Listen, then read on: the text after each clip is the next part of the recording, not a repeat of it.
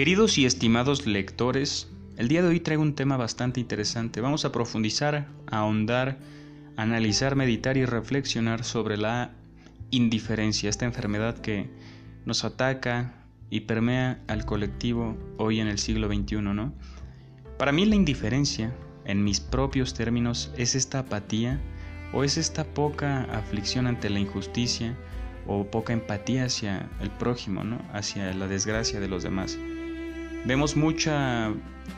Eh, por ejemplo, en, el capitalismo es un ejemplo muy fácil que doy porque, y, y ahondo mucho en este tema, porque, por ejemplo, el sistema económico de hoy en día no sirve ya, no sirve, ya perpetuó el status quo, ya perpetuó los pueblos, los estados y ya es un mercado libertario, ya no es, es libertino, ¿no? Ya no está en orden, ya no tiene estructura, ¿no? ¿Por qué? Porque mientras se mueren de hambre, oye, oye, cada minuto muere un niño de hambre. Teniendo tanta abundancia, hoy en día se tira más basura en la historia de la humanidad que nunca, ¿no? Entonces, ¿cómo puede haber niños muriendo si se tira tanta basura, no? ¿O cómo puede haber tantos billonarios, mil millones, billonarios, que ya es una locura? Eh, tú y yo estamos más cerca de ser millonarios, a juntar un millón, que, que Jeff Bezos o, o Elon Musk perderlos, ¿no? Entonces tiene que perder más que tú ganar para llegar al millón. Es una locura, es irreal, es distópico, ¿no? Pero bueno, ¿cómo puede haber el sistema económico más eh, benevolente con la sociedad? Porque es libre, o sea, cualquiera puede hacerlo. Y hay tanta pobreza esta indiferencia es ser ajeno a eso, ¿no? El pobre es pobre porque quiere es una afirmación carente de, fundamento, ya que quisiera que la gente viera niños comiendo de la basura, personas adultas escarbando la basura en África. El capitalismo lo que ha hecho con, con continentes en, en, vías de desarrollo, con, con África, es extraer y exprimir toda su materia prima, flora y fauna, minerales, y era para que el pueblo con tanto recurso y, extensión de tierra tenga una mejor progresión y una mejor civilización, ¿no?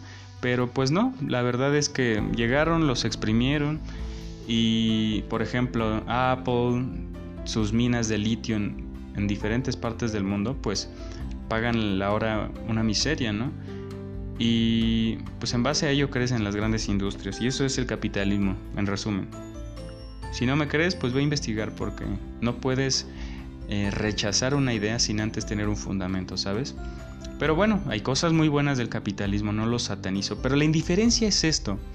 Ser ajeno a los problemas, ser ajeno a... es ignorar que algo está pasando, ¿no? Entonces, es muy triste, es muy triste ver todo este tipo de caos hoy en día, ¿no? Y creo que es una enfermedad hoy en el siglo XXI, la indiferencia. ¿A qué se lo atribuyo?